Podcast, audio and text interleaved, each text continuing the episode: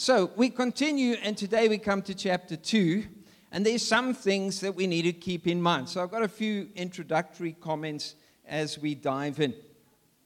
Firstly, our story begins in a context where faith in Yahweh, the true God, the Lord God of Israel and Judah, has hit an all time low. It's not that people, uh, you know, didn't believe stuff. People in Babylon believed a whole lot of stuff that took giant leaps of faith to believe. They just didn't believe in God. They believed a whole lot of nonsense they believed the stars were sovereign. They determined your whole thing. And, you know, they studied the stars to try and understand human pathways, human future, to, you know, have, they believed a whole lot of stuff.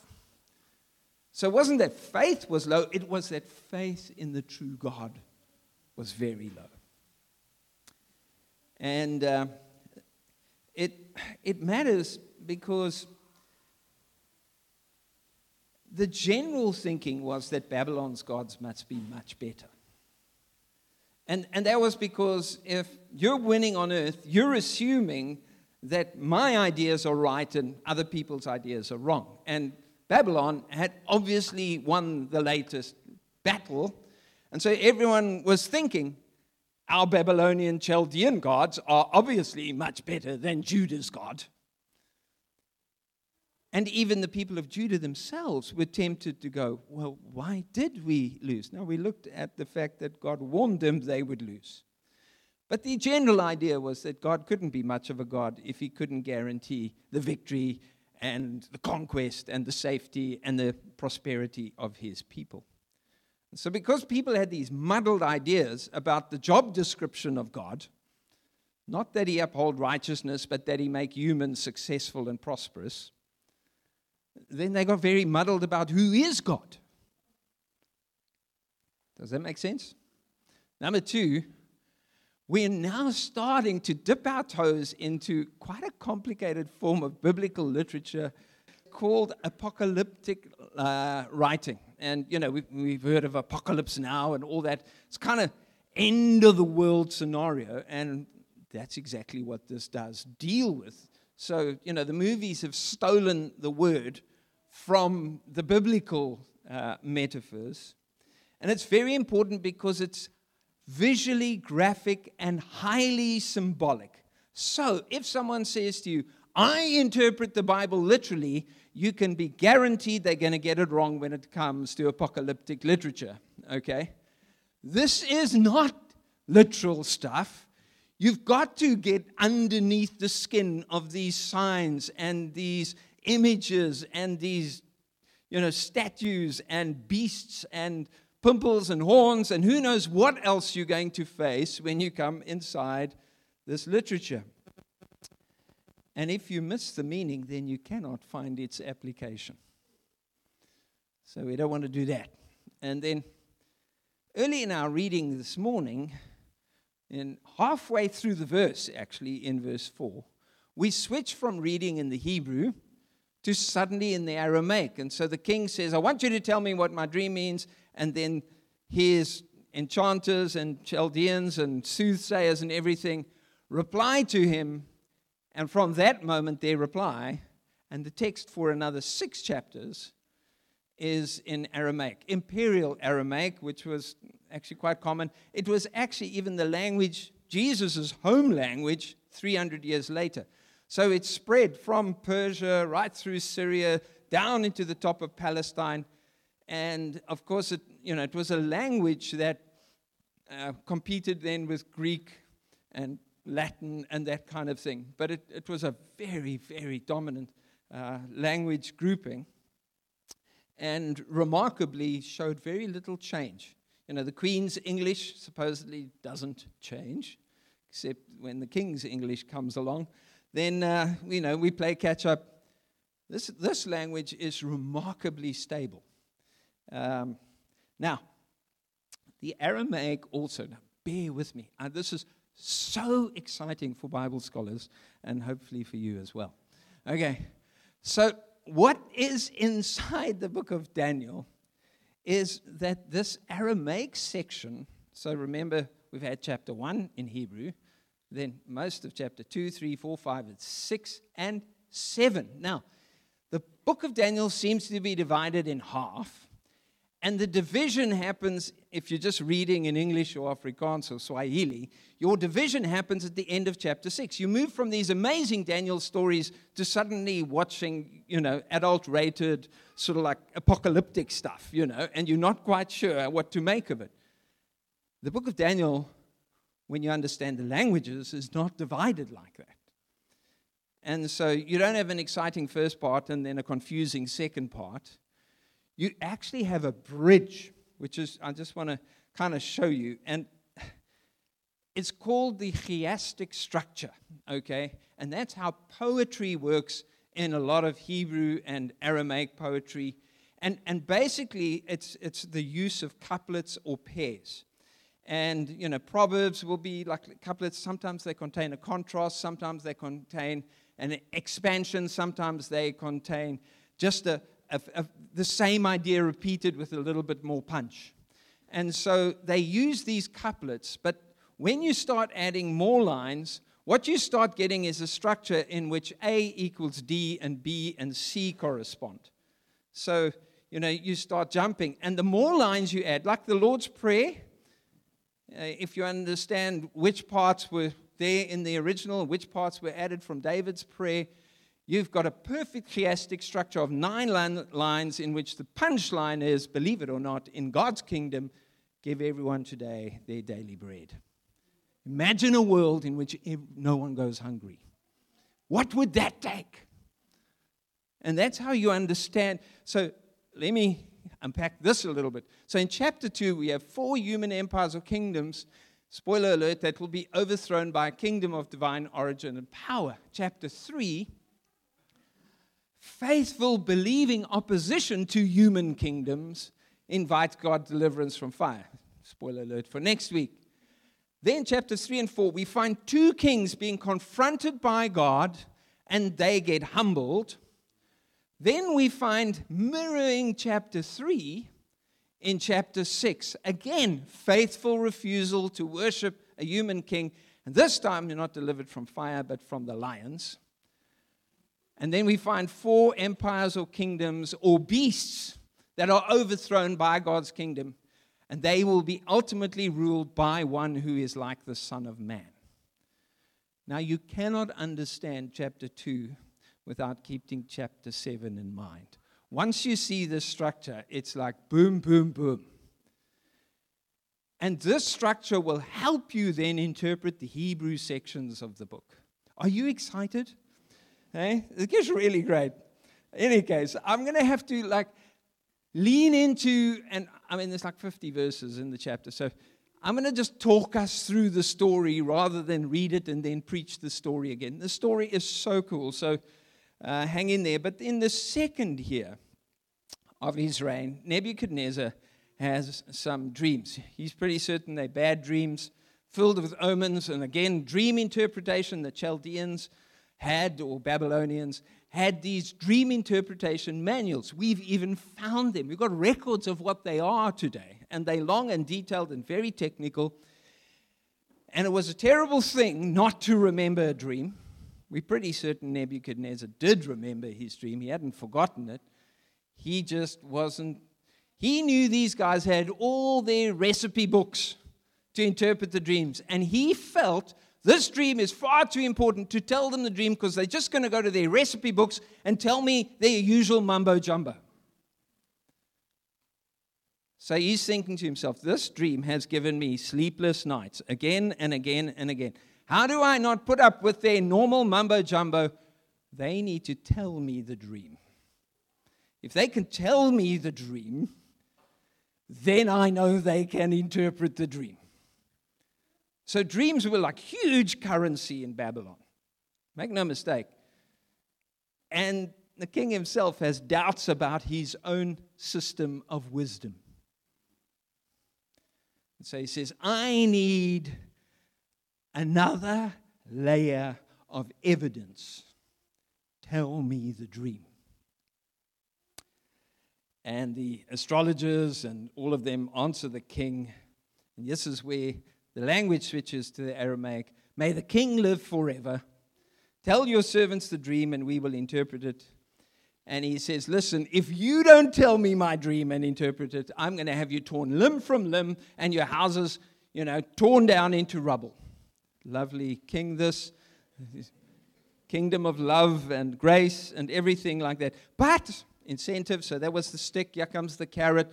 If you can do this, then I will give you reward upon reward. You'll be the richest and most powerful person under me in the kingdom, basically. And once more they replied, O king, please tell us your dream. We've got the manuals, we can do this. And uh, he says, I know you're just playing for time.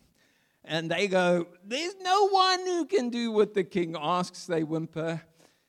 And he says to Arioch, his, uh, his chief commander of the palace guard, Okay, just cut the lot of them down. They're completely useless to me. So he heads off and uh, the commander that is.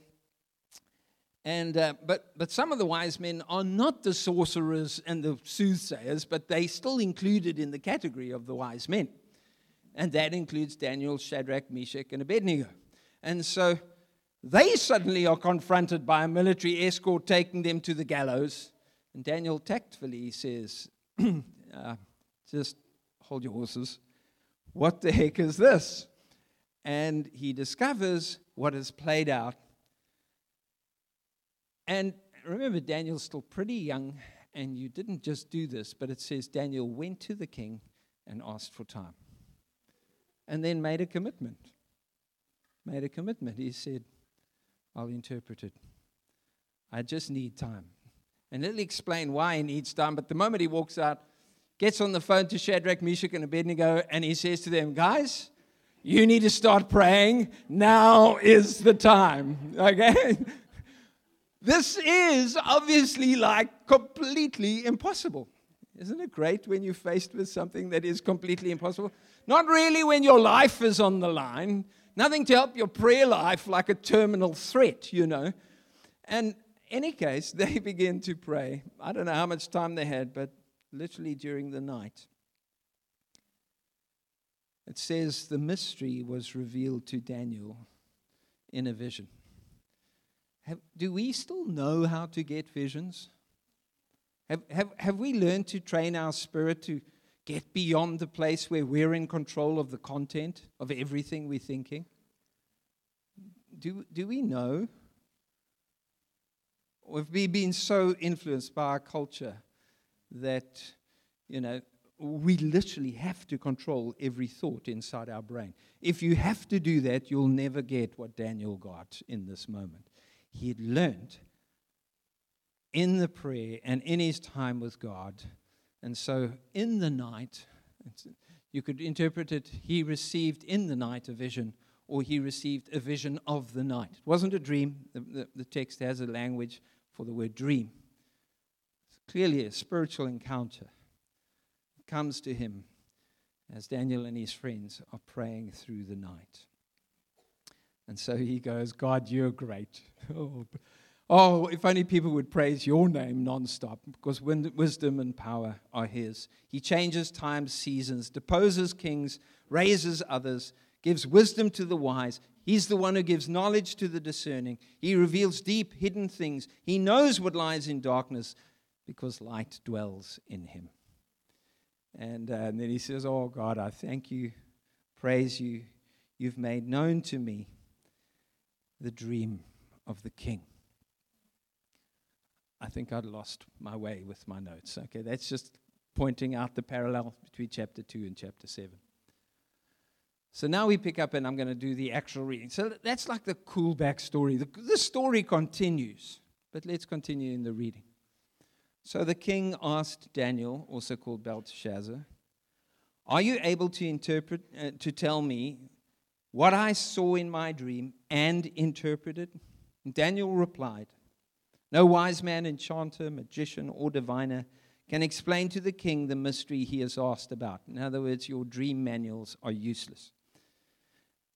But, sermon title There is a God in heaven. I don't know what you're facing. Daniel faces it with these words There is a God in heaven.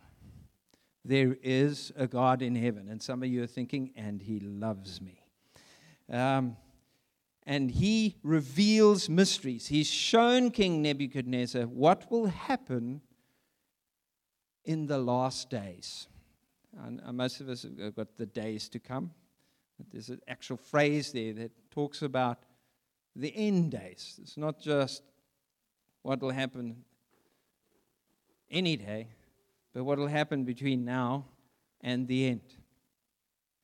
What will happen between now and the end. And, and the idea of this last days gets picked up from this passage and carried much further. Your dreams and visions that pass through your mind as you were lying in bed are these.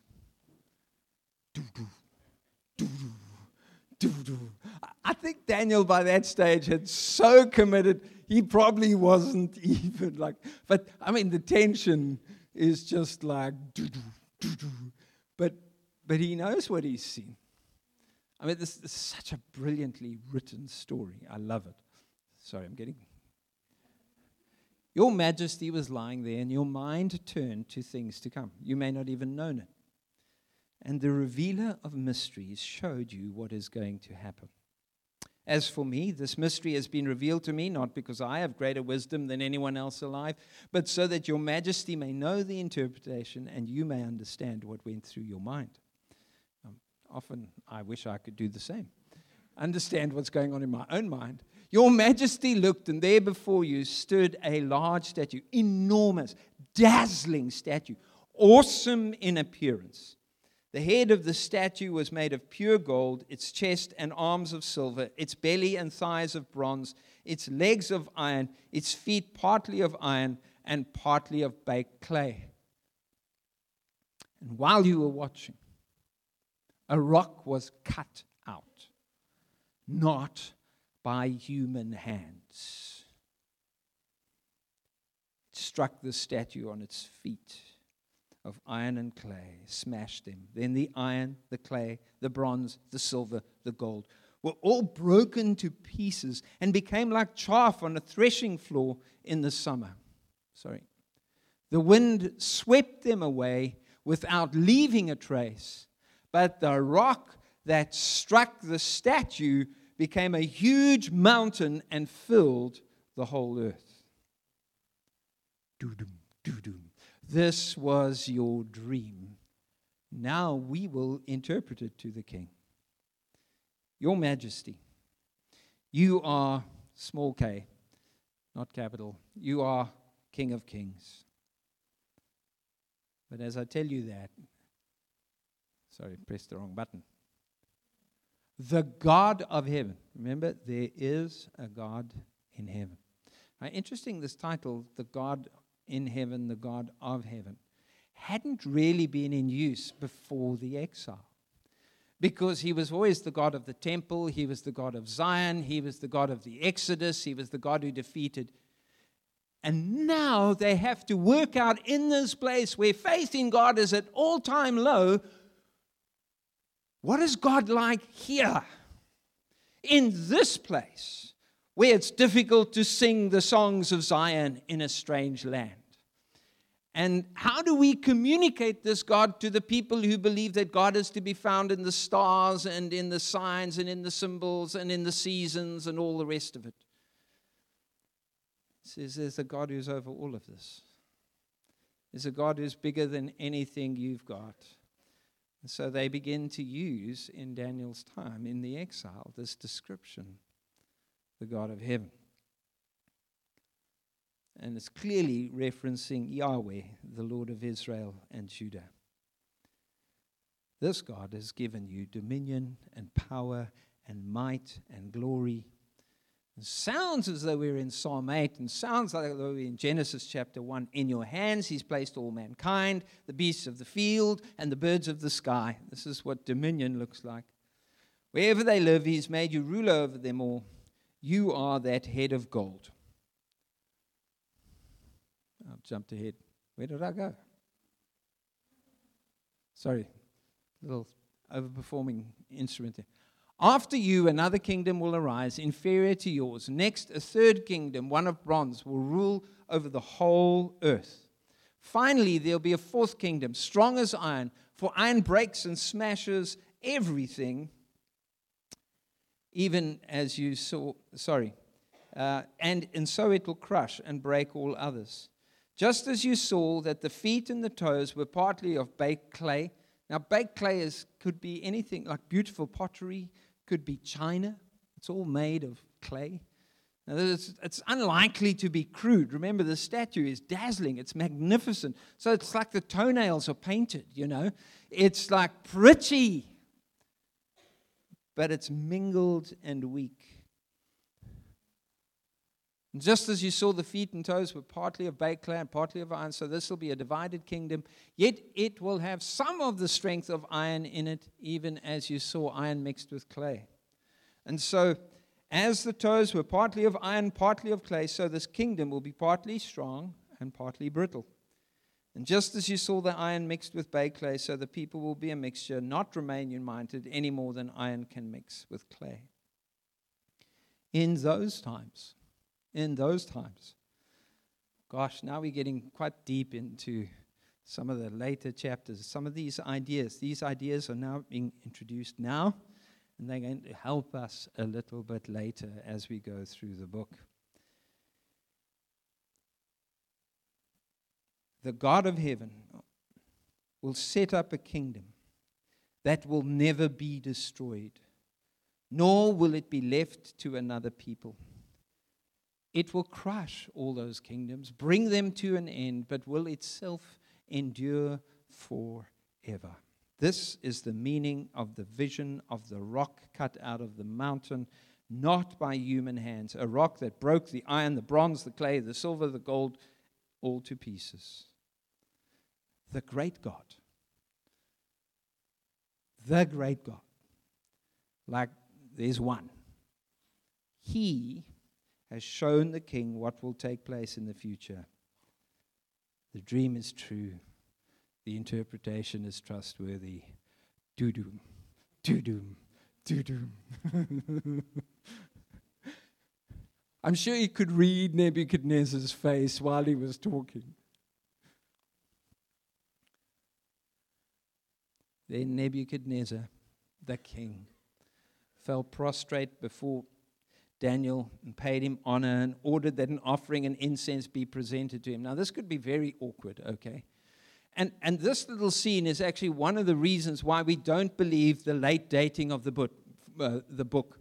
Um, there's a belief that Daniel was written after the fact, after all the kingdoms had come, and someone sat down and wrote the history after the fact and the time of after the fact was in about 165 BC during the Maccabean kingdom and revolt against uh, the Seleucid Empire of the Greeks.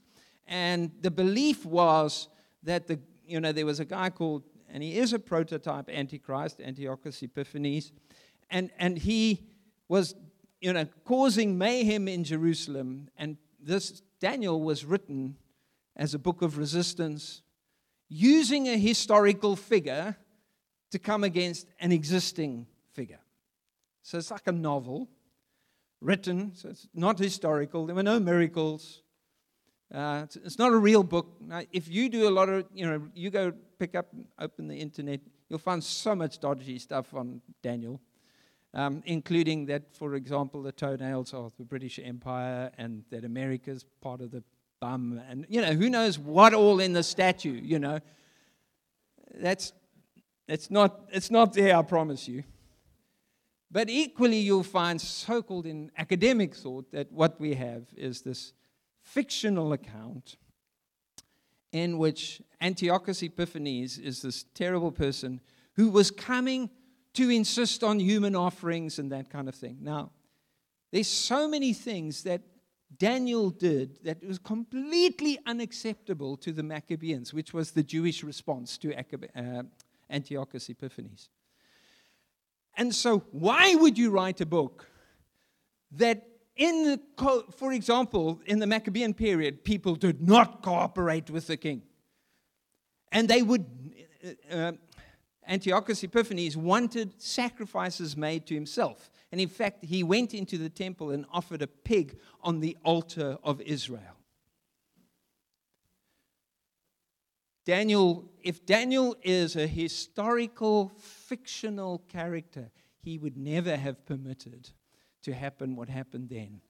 Daniel receives an offering. Now we know that often pagan people mistake God's people for God. Daniel must have just had to stand there and say, God, this is all for you. God, this is all for you. God, this is all for you. But there's no ways that this would have been included in the story if this was fiction. You understand? And I can point out many, many other instances where the argument that this is written, you know, after the fact, and we've created this like historical novel to create a hero, invented miracles, but essentially the book has just got Nothing to do other than an historical curiosity. No. There are too many instances in which the credibility and the unity of the book speak for itself as speaking to Babylon and not to Jerusalem in 165. Enough of the debate. Happy to take it further if you want to, but uh, it's important to say because a whole lot of people just treat the book as if it's fairy tales with the moral of the story and then they can't explain multiple elements in the story that have no moral for the fairy tale. So Daniel gets this incense, and the king said to Daniel, at least he got this right Surely your God is the God of gods. Love this title, the Lord of Kings. Your God is the Lord of Kings a revealer of mysteries, for you were able to reveal this mystery. And then the king kept his promise, placed Daniel in a high position, lavished many gifts on him, made him ruler over the entire province of Babylon. And at Daniel's request, the king appointed Shadrach, Meshach, and Abednego chief ministers over the province of Babylon. Daniel himself remained at the royal court. So that's just the introduction. and now we move to the conclusion, okay? I don't know how to preach a sermon out of this. There's just so much content. So that was the introduction. Now we go to the conclusion. The sermon is There is a God in heaven. Daniel puts his faith to the test. And he is convinced that God even wants this pagan king to know there's a God in heaven. How do we relate to the pagan authority figures over us? Do we want them to know that there's a God in heaven who holds their lives in his hands? You know, and as we read this, we get confronted by the same reality of Daniel's story. Nebuchadnezzar demands a miracle. We've seen he probably had reason for it. And extraordinarily, through Daniel, God grants the king his demand. And Daniel comes in, he isn't presumptuous, he's tactful, he's strategic, and he draws on the support of his close friends and is utterly dependent upon God. Remember, we said he didn't just run away, he engaged even in that environment. It's called faith. When you're in an environment where faith is at an all time low, don't join the low. We're not looking for the lowest common denominator in, the, in, in where we move. We're, we're looking to add, as it were, to the environment and, and call other people up. And Daniel then tells both dream and interpretation to the king and literally blows the king away. The king's prostrate in front of Daniel, like blown away. And in the king's own words, we have the God of gods, the Lord of kings, a revealer of mystery. Now, the danger of Daniel is that we can get so caught up in these amazing stories. And this is such a well written book. I mean, who of us don't remember the Daniel stories from when we were pickies, you know? And, and they are awesome, and they meant to show us what faith looks like in a hostile world.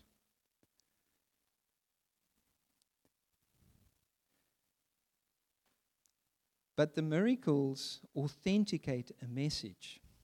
And we can get so caught up in the miracle stories, we miss the message that is being authenticated. You know, there's this double, this is a hostile witness environment that Daniel introduces, as it were. And, and you know that in a court of law, when a hostile witness corroborates your evidence, then, you, then, you, then the judge is going to go, This is a strong case. I want to tell you, this is a strong case to the message behind the miracle. Because it wasn't just a miracle, it was a clear message. This is a strong case for the story of the God who governs history. God comes to the most successful and powerful person of the day and warns them that what they are building is not going to last. Like you are that head of gold, and it will become dust and ashes and blow to the four winds. He shows him, in fact, not just that his kingdom won't last, but that all human empires are doomed. When we build our Babels, whatever the tower is to, and so that we can take the place of God in the world, it cannot last. It's tainted by our mortal spirit. We impart death to the very things we grow. In James chapter uh, 6, uh, James chapter 5, he says that you know, God is not mocked. When we sow in the flesh, in our mortal flesh, it brings death. These empires have been sown in the flesh. They've got nothing to do with the heart and spirit of Jesus. And so they cannot carry life. No business empire, no political dynasty, no social enterprise, no sporting team, Manchester, whatever. These empires express power from a complex web of military power conquest, political alliance and intrigue, economic opportunity, use of new technologies, social engineering that reads the mood of the day. There's a truckload of reasons why human empires rise. And a very short list of why they fall pride. And what is dazzling and beautiful and awesome in the moment of his day will not last. God, in His mercy, wants Nebuchadnezzar to know don't build something that can't last. So, what am I building that I'm asking God to outlast me? What are you building that you're asking God will outlast you? There's wonderful things we can build but they are always in His Spirit and in His name because He alone imparts life into the things that get built, not just in heaven, but from heaven to earth. The God of heaven wants to build on earth through you and me, and, and He wants to build something that will last. And it is going to take faith.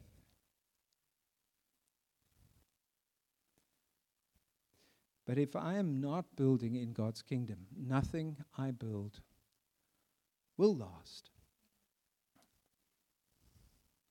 Not Babylon's gold, not Medo Persian silver, not the bronze of the Greek Empire, not the might of Rome with its feet of clay. Each will seem in its season to rule the world. Each will make demands of people that only a creator God has the right to make.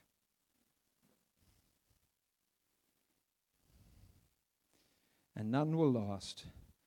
Because verse 44 says, As those kings reign, the God of heaven will set up a kingdom that will never be destroyed.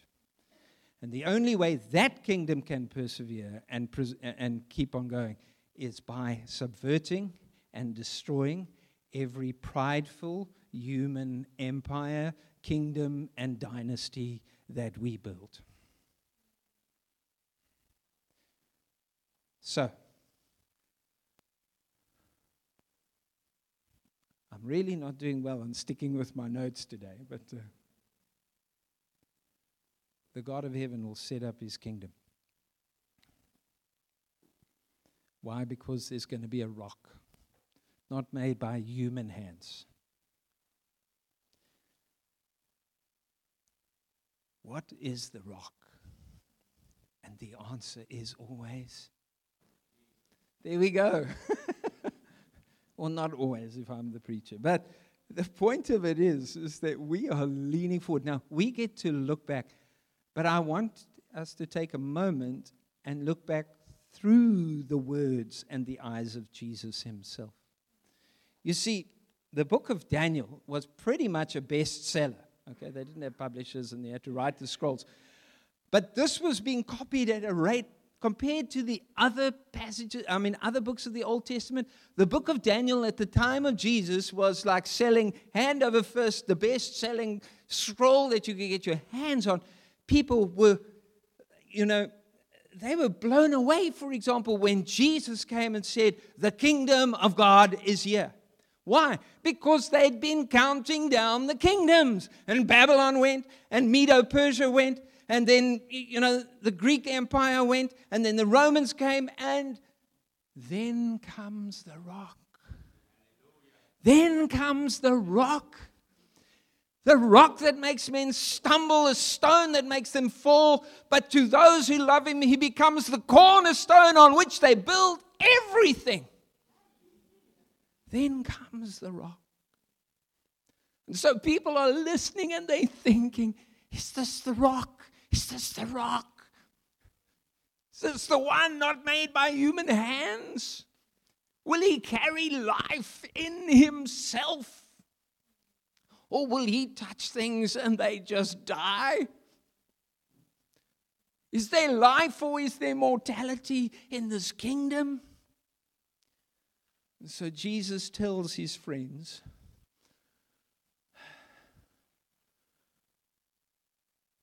and his enemies.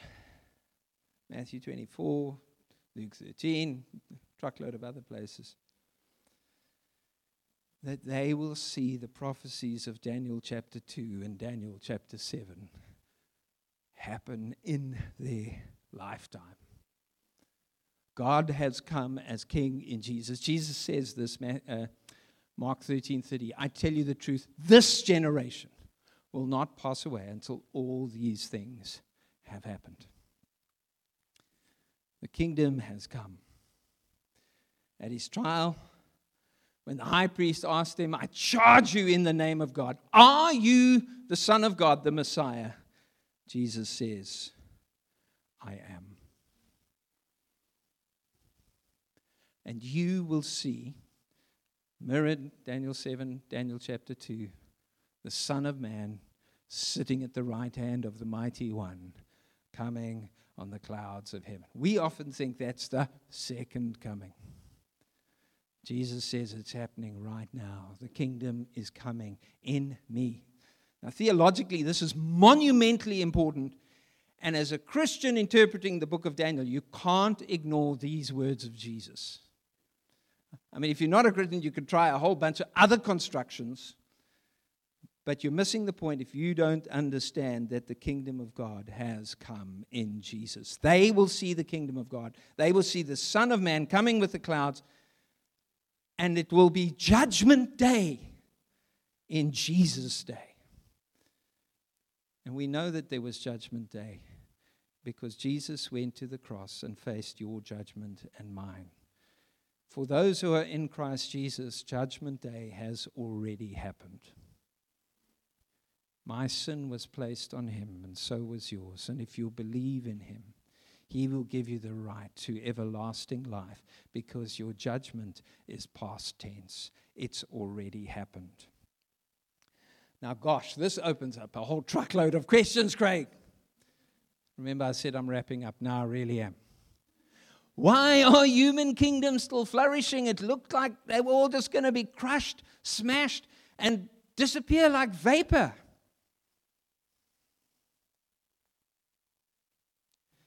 Well, I've got two little points. First is the telescopic effect of prophecy. So take a moment and look at that picture. What do you see? You can see a little person over there. What do you think they see? They see a series of mountain ridges receding into the distance. And if you look closely, you can actually see that there's a few other little lines there that initially don't. And, and you get a sense of the distance. But what happens, even in human eyesight, is that you can't see what you can't see. And so there's huge tracts of land. So this is what the geography kids get taught when they're re- reading contour maps, topographical maps one of the questions is Are these places intervisible? In other words, can you see one from the other? And if they're intervisible, they're high up enough. But there's a whole lot of places, although they're on the same map, that can't see one another. Now, theologically, the prophets couldn't always see what they couldn't see. So as they look, it looks like when I'm looking at a timeline, as I see one event and then there's the next mountain and then there's the next mountain, I think I'm looking at the same thing. And I don't know that there's a huge valley between the two things that I'm looking at. And Peter even says the prophets longed to know what they were seeing. And so biblical prophecy is not wrong. It's just, especially in the Old Testament, you have to be careful that you assume that they can see what we can see. It's just bringing things together that sometimes have a whole vast timeline between them. And then, secondly, is the tension of the kingdom as being truly and simultaneously both now and not yet. It's the only way you can explain the fact that Jesus says, in this generation, all these things will happen, and still there'll be an element of stuff that hasn't happened. Now, this is a long story, but essentially, they thought of this, then that. And what we understand theologically now, in, and when we study time in the Bible and the way time is used, that they describe ages.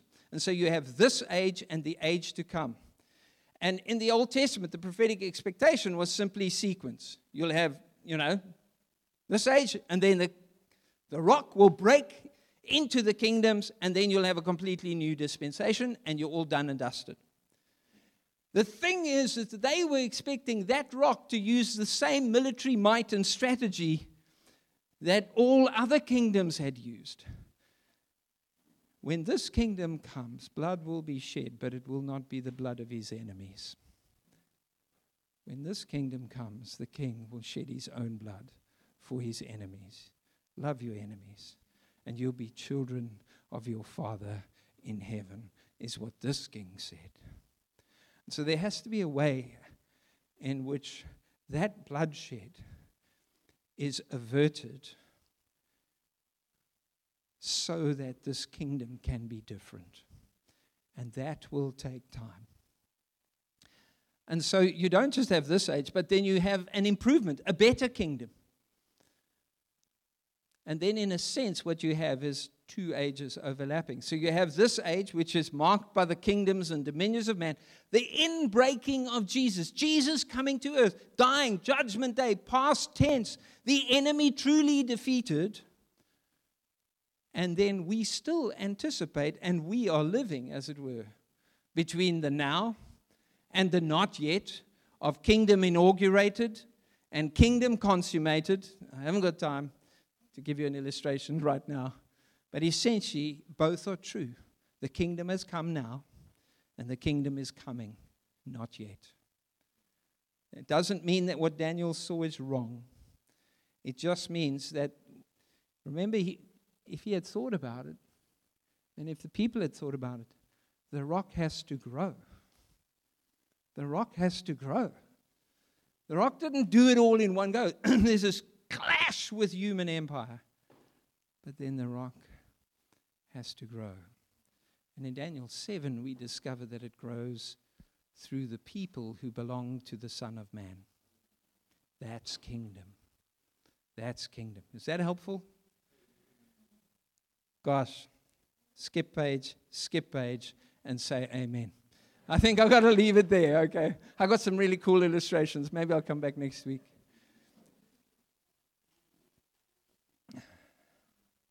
Maybe I should just say this.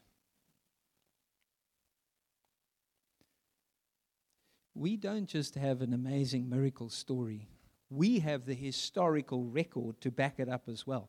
I mean, it's not just crazy enough that he got it right, it's crazy enough that that's what actually happened over a period of 300, 400 years. How much more do you need to convince you that you can trust the God of the Bible? If Daniel were here, uh, he'd look you as deeply as he could into your eyes and he would say, There is a God in heaven. There is a God in heaven, and he loves you. He's the revealer of mysteries. And no, we don't understand everything, but he is growing a kingdom that has not derived from human power, human money, human military, human ingenuity, human technology. It's energized by the Spirit of God Himself.